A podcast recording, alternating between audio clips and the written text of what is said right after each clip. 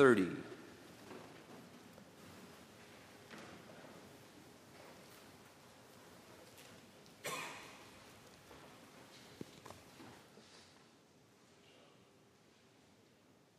Page 614, if you're using the Pew Bible in front of you.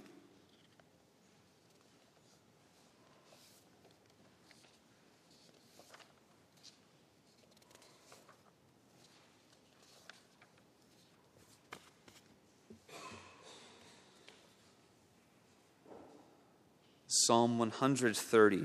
Give your attention to the reading of God's holy word, inerrant and infallible, perfect to accomplish all of his purposes. He gives us this word for our good. Psalm 130, a song of ascents. Out of the depths I cry to you, O Lord. O Lord, hear my voice. Let your ears be attentive to the voice of my pleas for mercy. If you, O Lord, should mark iniquities, O Lord, who could stand? But with you there is forgiveness, that you may be feared. I wait for the Lord, my soul waits, and in his word I hope. My soul waits for the Lord more than watchmen for the morning, more than watchmen for the morning. O Israel, hope in the Lord.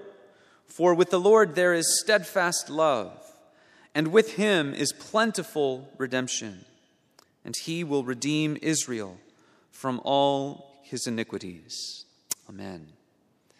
And go to James chapter 2.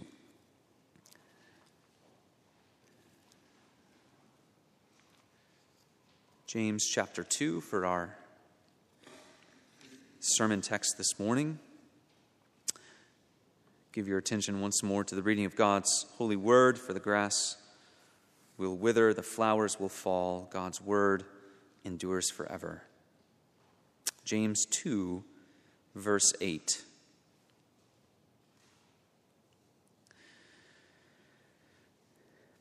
If you really fulfill the royal law according to the scripture, you shall love your neighbor as yourself, you are doing well.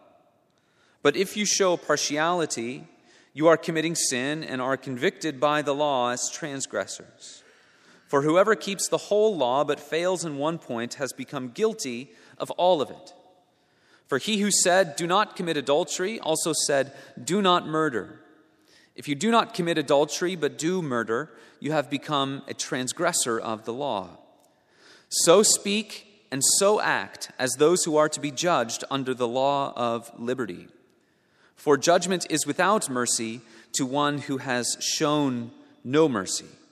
Mercy triumphs over judgment. This is the word of the Lord. Thanks be to God.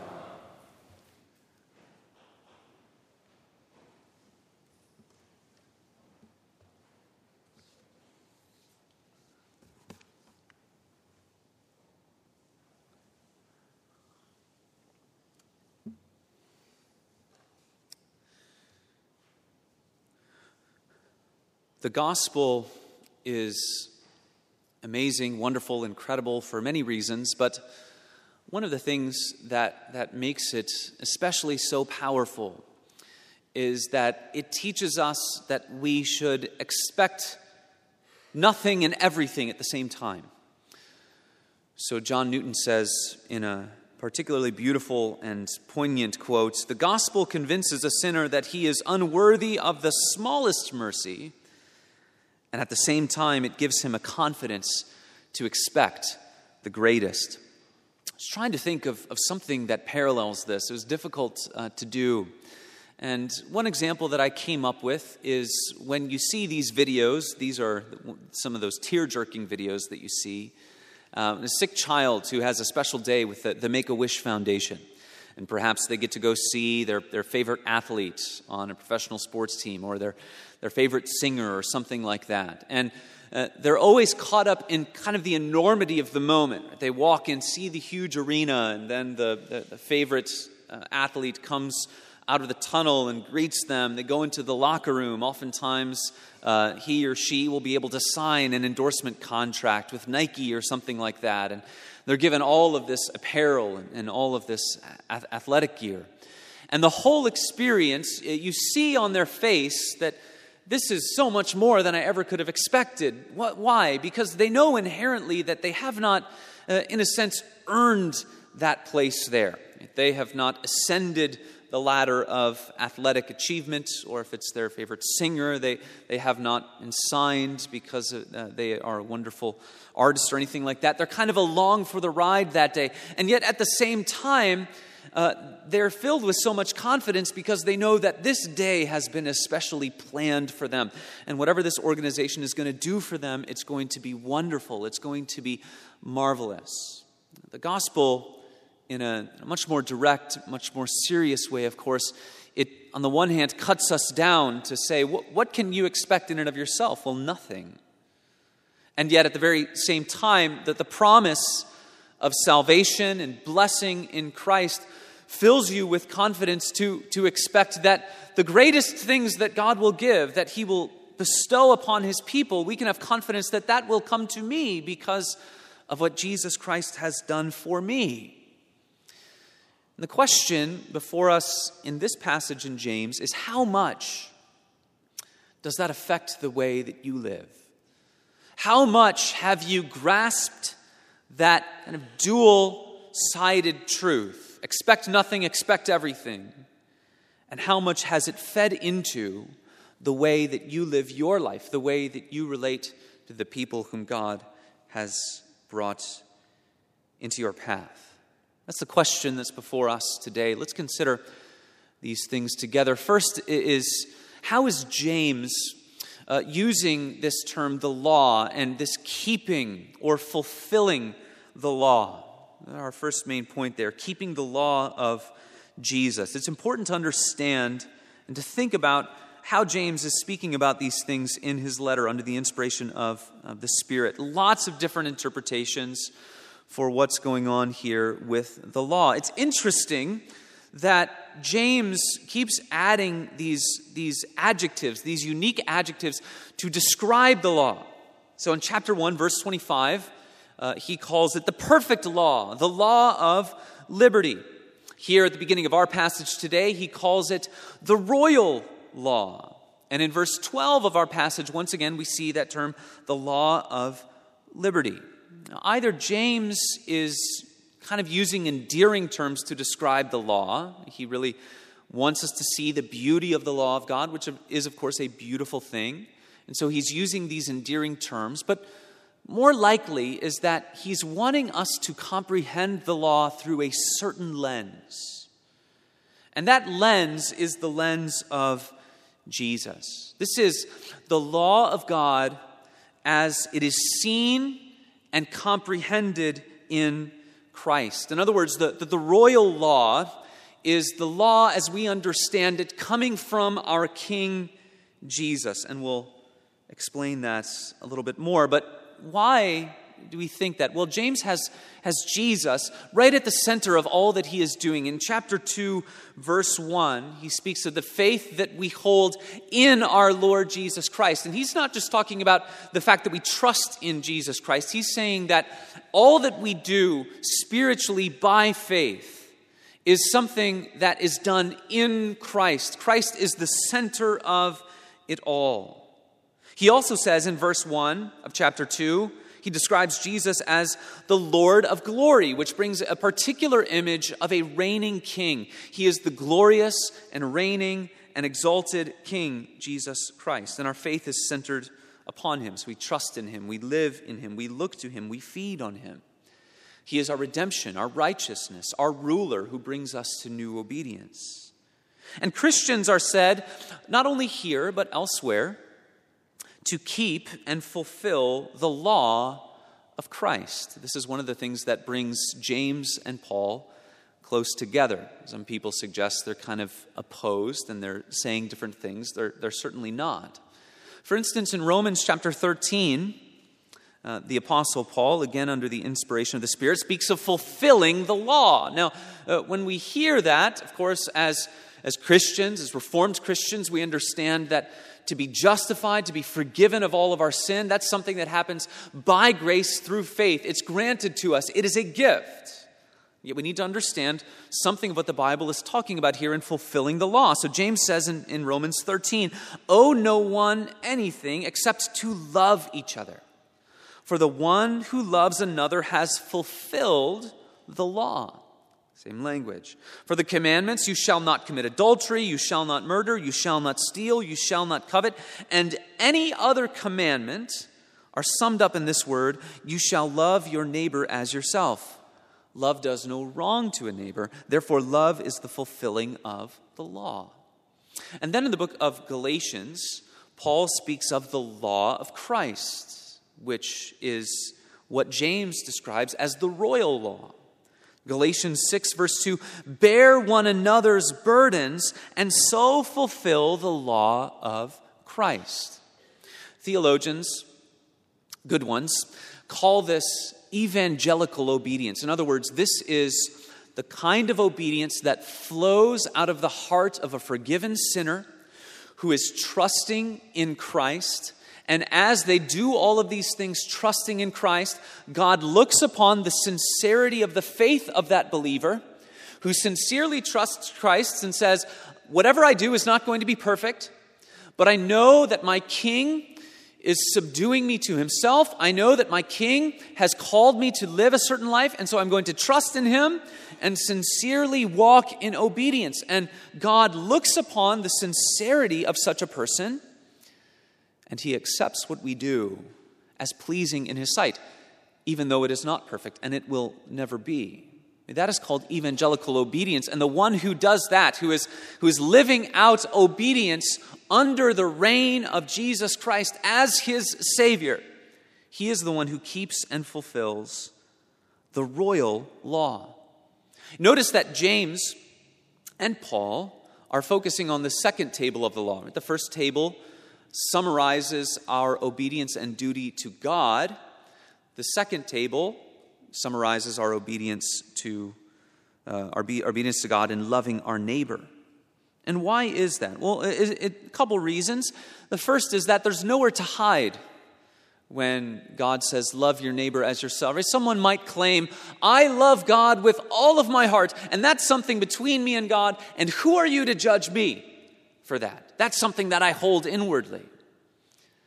But if you claim to love your neighbor as yourself, of course, that will have an attendant life along with it. It's impossible to hide. First John speaks about this as well as James and Paul. First John 4 says this If anyone says, I love God, but hates his brother, he is a liar. For he who does not love his brother whom he has seen cannot love God whom he has not seen. And this commandment we have from him whoever loves God must also love his brother. So that's one reason. Another reason is because what Christ does for us in the gospel and the peace that flows from understanding yourself as one who has been justified, as one who has gained this standing before God because of what Jesus has done.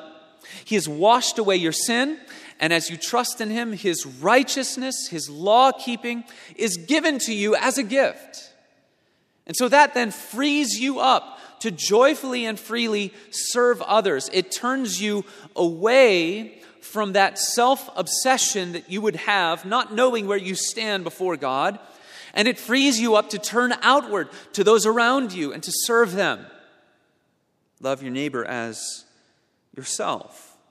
So, James then uh, highlights in the first two verses of our passage today really two paths that you can take. The one who fulfills the royal law, who does so by trusting in Jesus Christ, and the one who is then convicted by the law, she uses the example of the one who turns back to partiality. She says in verse 9, If you show partiality, you are committing sin and convicted by the law as transgressors. Note that, that there seem to be two distinct ways that James is using the law here. The one sense, it is this royal law, it's this freeing thing, it is this life giving thing, the law of God. And then the same law is, the, is that which convicts, is that which condemns for the one who shows partiality. What's going on there with partiality? We considered that last week. I think James is highlighting here that partiality is inherently selfish. You favor someone because of what you can get out of favoring them, it's inherently selfish. Love of neighbor, fulfilling the royal law, is inherently selfless because it's one who has learned obedience from Christ, who is the pinnacle and the perfection and the picture of selflessness. And that is why it is so important to understand this royal law as that which is understood through the lens of Christ. It's that which comes to us from our King Jesus, of course, for, because when you are in Christ, as we've been saying, you are justified. The righteous demands of the law have been met in Jesus. That's what it means to be in Christ. So, Romans 10, verse 4 Christ is the end of the law for righteousness to everyone who believes. In Christ, the law cannot speak a word of condemnation against you. And the one who trusts in those promises and looks to Jesus as his reigning king, he is the one who fulfills the royal law as he seeks to obey him in genuineness. But then, this other path that James highlights is the law outside of King Jesus understood apart from King Jesus. And apart from King Jesus, what can the law do?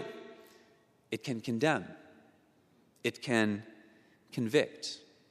And James then highlights the standard of righteousness that the law brings to us. And, and what is basically what he's basically saying is that you don't have a prayer to sort of pile up partial acts of righteousness that will be pleasing to God because you have to understand where this law comes from. It comes from the perfectly righteous and holy God. So, verse 10 whoever keeps the whole law but fails in just one point has become accountable for all of it. In each commandment in the law of God is represented all of them, right? If you, if you break one commandment, you in some sense break them all. There are several illustrations that might help us in our, our understanding of it. It just it helps us to see the, the unity of a law, the unity of, of God's law.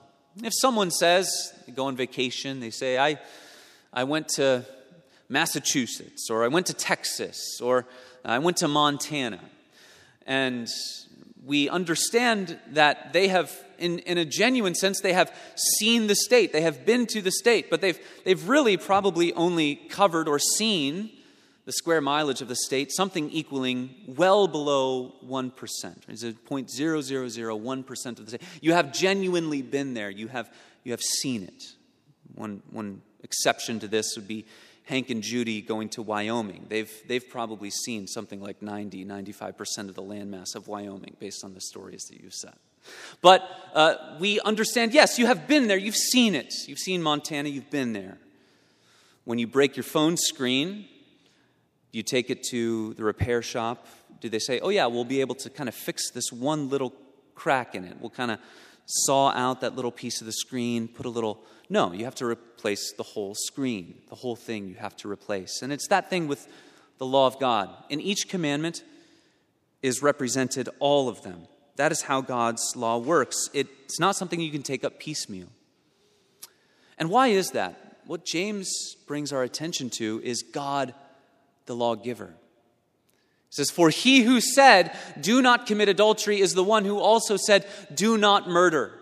In other words, the commandments, the law of God, come to us from this one who is incomprehensible, this one who is most blessed, this one who is the fountain of life, who has all life in himself. And would he speak something to us that he does not mean? Of course not.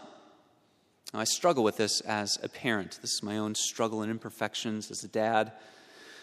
The kids are doing something that I don't really like, and so I lay down a rule don't do that anymore. That's enough of that. And then I realize sometimes that what they're doing is not really morally objectionable. Perhaps it was just something that, that I don't really like. And so if I lay down this new hard and fast rule, that's going to be very difficult to enforce. And there's probably going to come some time down the road where they're doing it and they know that I can see them doing it. and I'm not enforcing the rule. All of a sudden, this notion of rules and laws in the house, it crumbles a little bit. So you have to be careful as a parent, the kind of rules you set down. Is it something that you actually are going to enforce? And is it right to enforce? Of course, you must lay down rules in the house, but you need to be a wise lawgiver. God is a wise and a perfect lawgiver. If only we had such that were governing over us all of the time. One of the, the problems with the law today in our land is that it has become so widely cast, and we have laws and ordinances and regulations. Some of the things I've read make it almost impossible for someone to be perfectly law abiding at all times. Right? The, the whole notion of law making and law keeping is crumbling around us because we have this code of laws that keeps getting added onto it more and more and more. It's not the way God acts as a lawgiver. Everything that he speaks to his people as a commandment, he means, and he means for us to obey. He said to his people in the wilderness, I am the Lord your God. Walk in my, my statutes and be careful to obey my rules. It cannot be taken up piecemeal because of the holiness of the one who gives it. So, one pastor said this, and it's a, it's a brilliant thought. You cannot depersonalize the law of God. Well, here we have the Ten Commandments. We kind of evaluate the Ten Commandments. Maybe one of them I don't take so seriously. No, all of them we take supremely seriously because, the one, because of the one who gives it. You cannot hide from one commandment because hiding from one commandment, you're hiding from God. You cannot have a pet sin in your life that you kind of nurture and cultivate and think, well, I have all of this other obedience. And I'm going to kind of have this one sin on my terms. And I'm actually not that bad because if you look at the, my whole body of work, who would not be impressed. But yes, I have this area, and I'm not working to mortify that sin. I don't really repent of it, I keep it to myself. Your problem there is not with the law itself, your problem is with God. And that highlights, then, of course, the futility of living by law keeping. You cannot. Uh, pile up these partial acts of righteousness when you are approaching the law outside of King Jesus. It doesn't work that way. To break one commandment is to break all of them. For all who rely on works of the law are under a curse, as we read in Galatians. And so this then brings us to seeing these two paths fulfilling the law of liberty and to break one commandment is to break all of them. It brings us back to, to zoom out and say, okay, with these two paths, obviously the first one is preferable, understanding the law as uh, it comes to us and is understood in Christ that I'm forgiven, that I stand in grace, that my Father loves me, that He accepts my sincere and genuine obedience. I want that path. But what placed you on that path in the first place? It was the mercy of God, it was the grace of God, it was His forgiveness. It's the mercy of God which places you under the royal law, the law of liberty, the law of Christ. It's the mercy of God which exchanges our sin and our misery and our certain condemnation for the blessed inheritance that Christ has won for us. So, what flows out of a true recognition of those things? Thankfulness, gratitude, joy filled and freely rendered service. How much has your life been changed with the simple recognition that in the gospel, I am taught to expect nothing and everything at the same time. With that in mind, would you dare to be a person who is not eager to forgive? Would you dare to be a person who is not eager and filled with joy to extend forgiveness and to be set at peace with your brother or sister in Christ? Calvin says that uh, you can summarize this passage this way. He says, Since none of us can stand before God, no one, Except we be delivered and freed from the strict rigor of the law, we ought so to act that we may not through too much severity exclude the indulgence or mercy of God, of which we all have need at the last. What was our psalm reading this morning? Psalm 130. If you, O Lord, should mark iniquities, who could stand? If God reacted to all of my sins, to all of your sins in the way that they deserved, if, they, if He marked them, if He punished them, if He punished us, what kind of plea would any of us have? Nothing. Would any of us be here if God marked iniquities and dealt with them exactly as they deserve? No. We're on a level playing field. If you, O Lord, should mark iniquities, who could stand. But God's mercy is great. He is plenteous in mercy. His mercy is from everlasting to everlasting. His mercy is as high as the heavens. He is tender in mercy. You live and you breathe on God's mercy. And you understand that to live under the royal law, the law of liberty, is a blessing of God's mercy. And it is to live with the fundamental recognition that one day you will stand before your God. And for those who pass the bar on the last day, it will be an exercise of God's mercy. You need God's mercy from beginning to end. And it will be those, we all will give an accounting to our God but it will be those who have obeyed the call of the gospel and have trusted in Christ for their forgiveness, for their righteousness, for their holiness, for their cleansing, for their salvation. It will be God's mercy. Nobody is walking into eternal life because of what they have merited. And that's what James points us to. So speak and so act as those who are to be judged under the law of liberty. Live that way.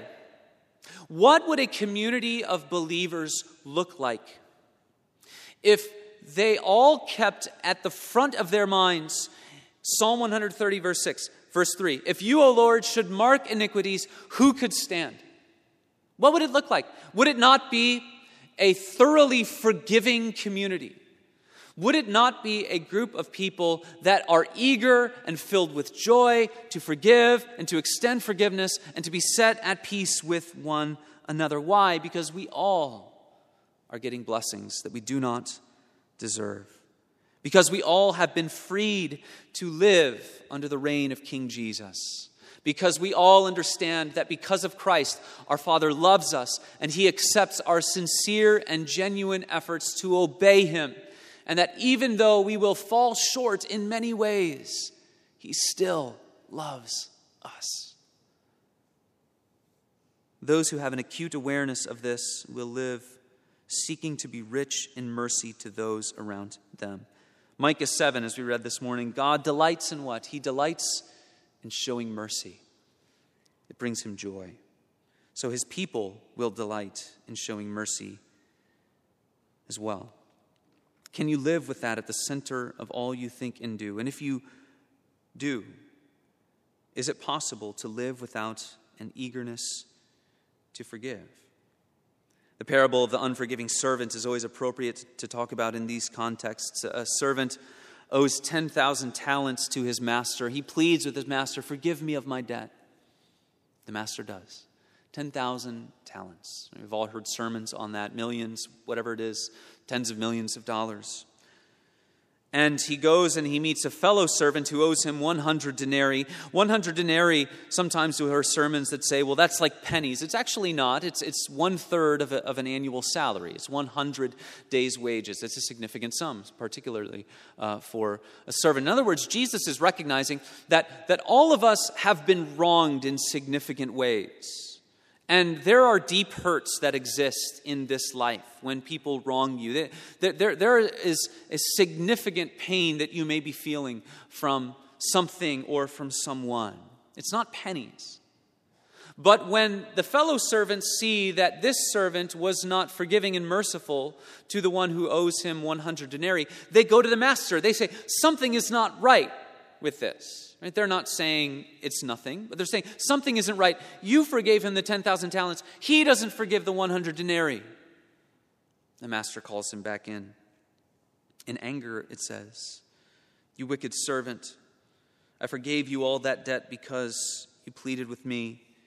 Should you not have had mercy on your fellow servants as I had mercy on you? And in anger, his master delivered him to the jailers until he should pay all his debt. So also my heavenly Father will do to every one of you if you do not forgive your brother from your heart. Do you dare to not forgive? Do you dare to be a person who is not marked by an eagerness to forgive your brother or sister? That is evidence that you have not understood fundamentally that the gospel is something that teaches you you deserve nothing, and yet you get everything because of Christ. And that's what uh, the Bible brings before us again and again and again. Matthew 6 For if you forgive others their trespasses, your heavenly Father will also forgive you. But if you do not forgive others their trespasses, neither will your heavenly Father forgive your trespasses. It is those who understand that because of Christ, mercy will triumph over judgment when you stand before the Father.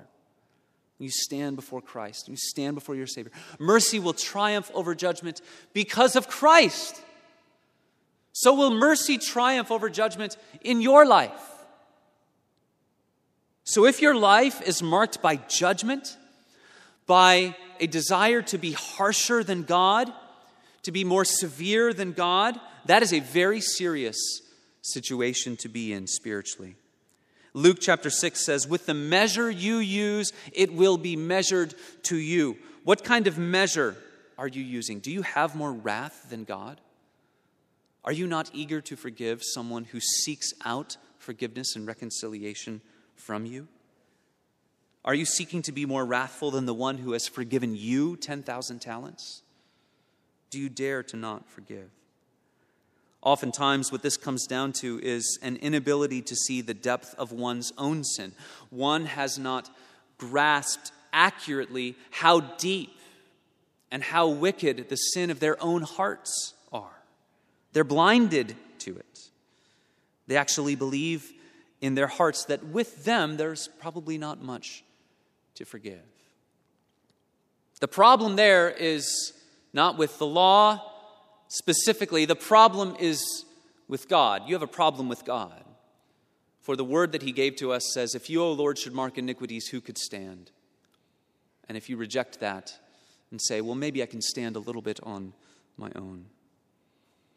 James is saying that if you live life without an eagerness to forgive others, without an eagerness to be reconciled to them, don't expect God's mercy in the day of judgment because you are not showing evidence that you have understood, that you have experienced, that you have seen, that you have grasped, that you've been blessed with eyes to see the mercy of God in Jesus Christ.